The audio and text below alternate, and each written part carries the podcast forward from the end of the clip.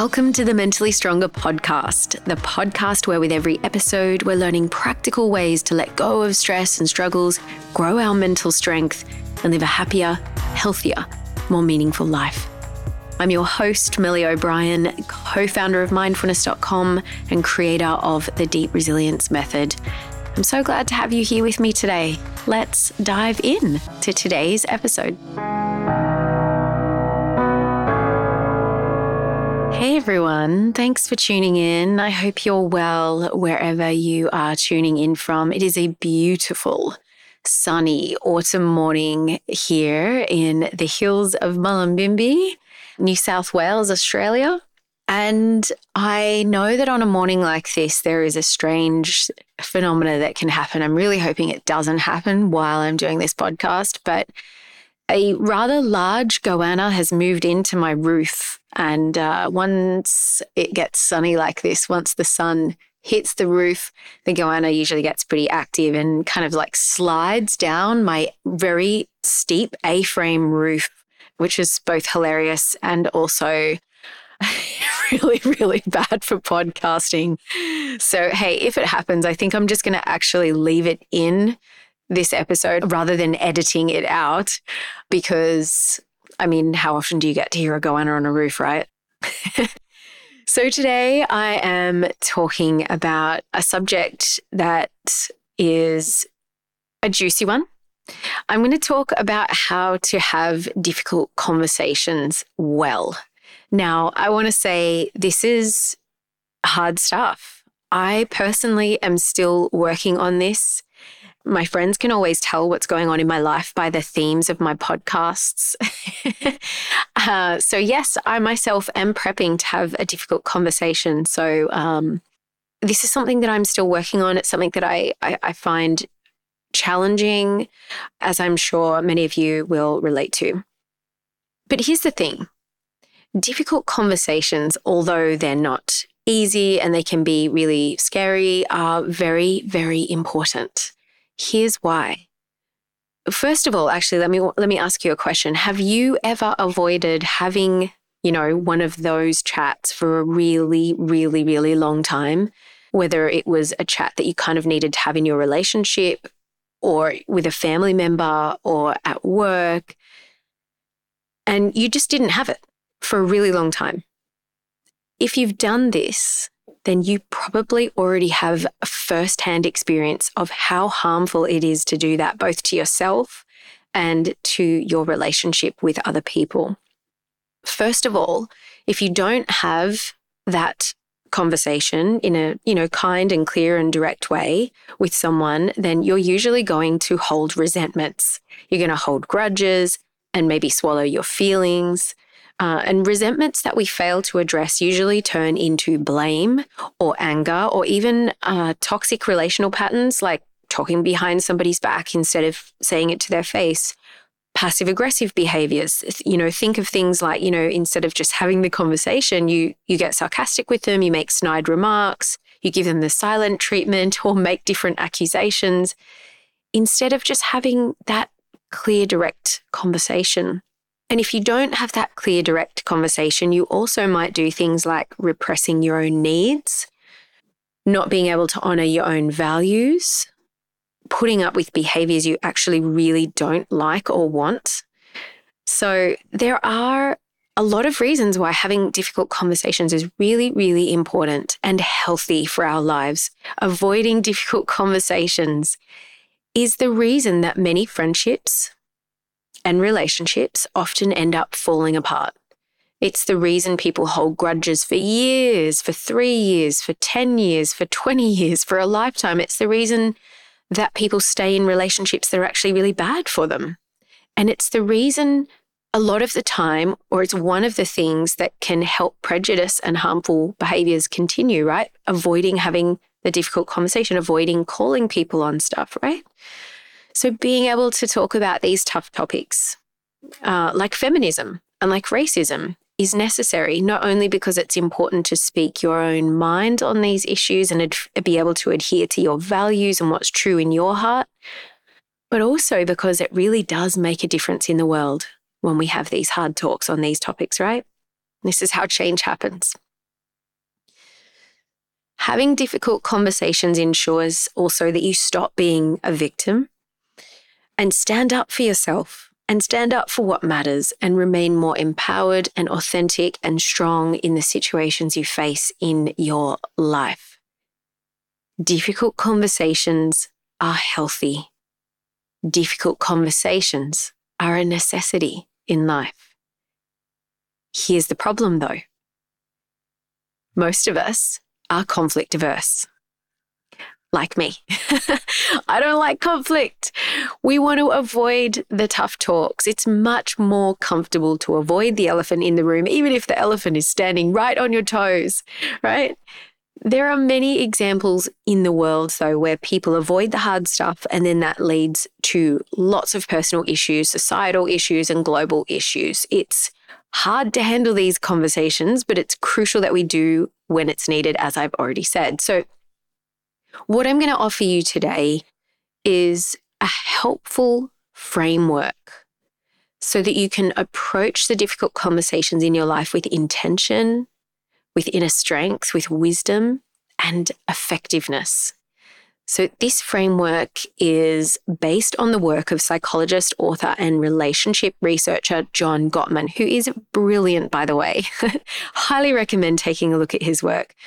So, he says that in those times when we begin to have a difficult conversation, one of the mistakes that we make is we have this conversation beginning with what he calls a harsh startup which comes out sounding like a criticism towards the other person or even contempt for them. A harsh startup usually begins with the word you, as in, you never pull your weight around here, or you don't even care about me, or you never listen to me, or you always talk over the top, right? Starting a conversation like this the other person is very likely going to feel defensive and things can very quickly escalate into a fight.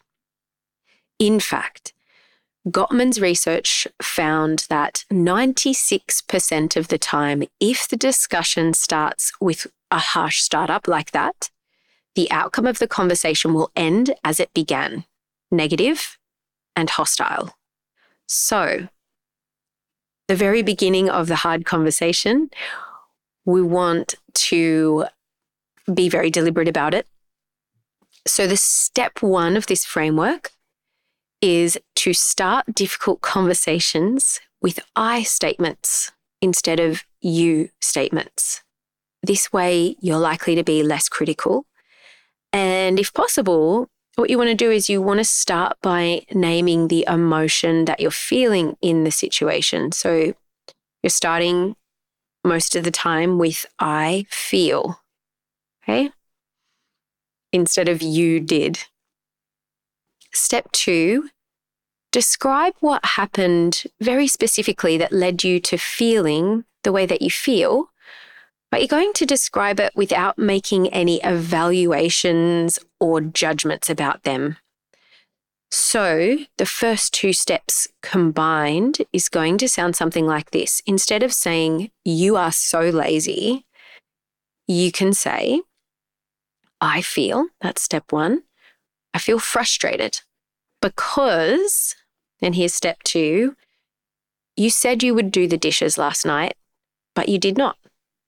Right? That's very objective. That's the part that's upsetting you, right? Another example instead of saying, You're so bad with money, you could say, I feel concerned because the last three weeks you've spent more than our agreed upon budget.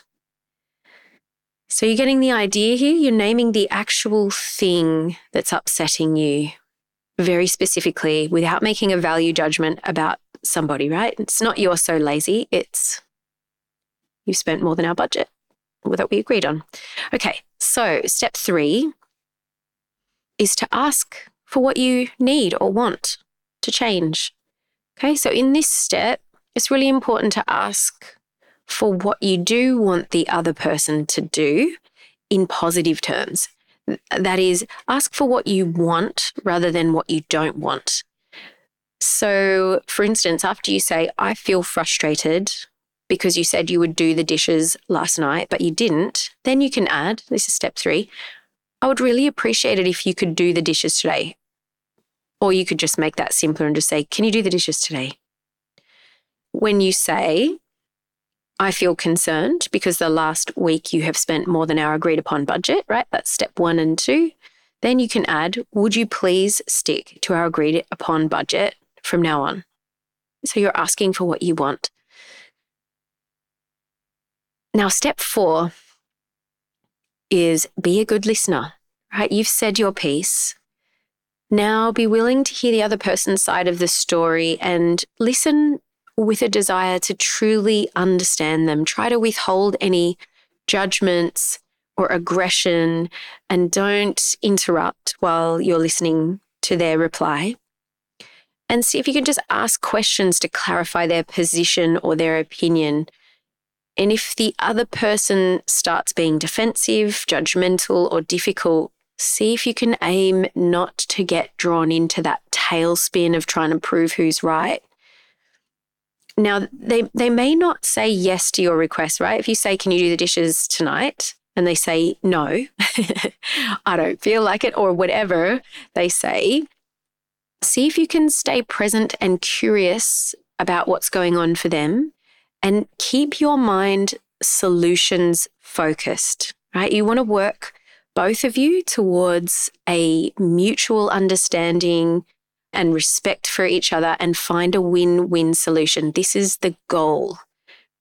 Being listened to and truly heard by both sides is the ultimate diffuser of tension and cultivates healthy connections and psychological safety. So, of course, it goes without saying that as you deliver your message to the other person, they're going to also be looking at your body language, they're going to be hearing your tone of voice. So, speaking in a caring, a kind, and a curious way goes a very, very long way to diffusing potential arguments and escalations.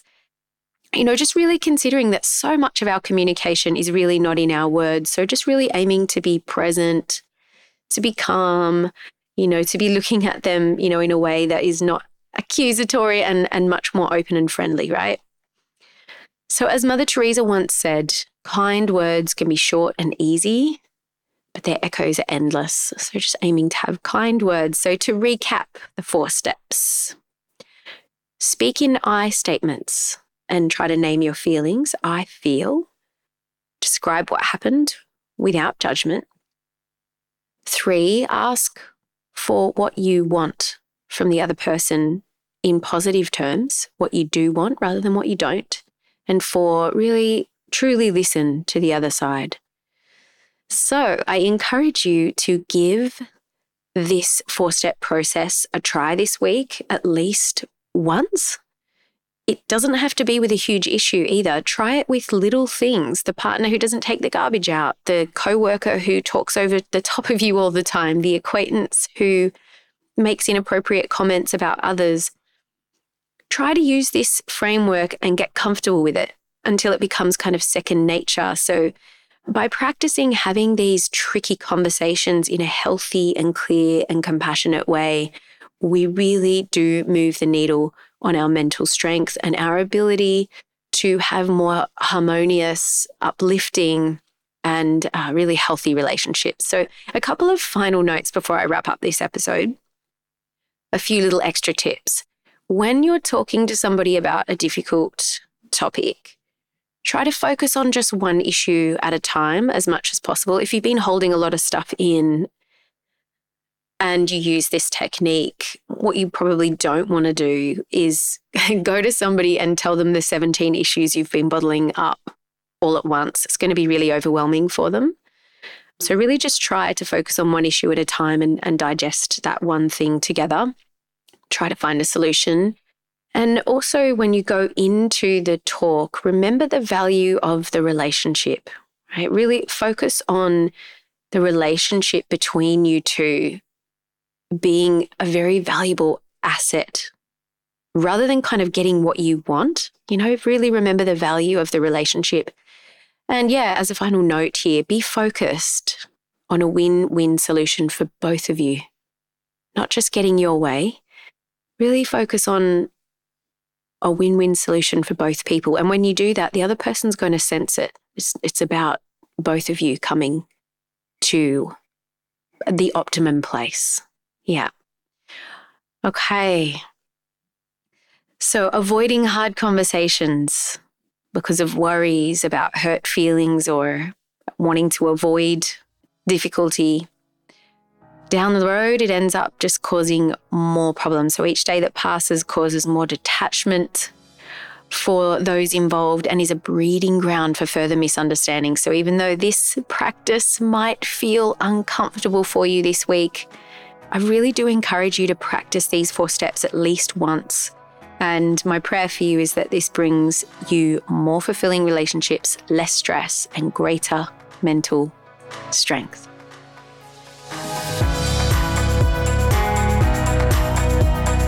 If you know someone who you think might benefit from listening to this episode, share it with them. Sharing it could really help them to feel better and improve the quality of their life.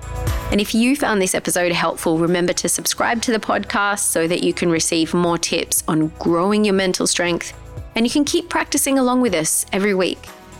If you are wanting more support in becoming mentally stronger, come over to my website and take a look at all the coaching and training options that I have there for you. And I also have a bunch of free resources, including a five day mental strength challenge that you can begin right away to kickstart your mental strength, improve your mental well being, as well as your happiness and resilience. You can find all the links for this in the show notes. Thanks again for tuning in. Take care and stay strong.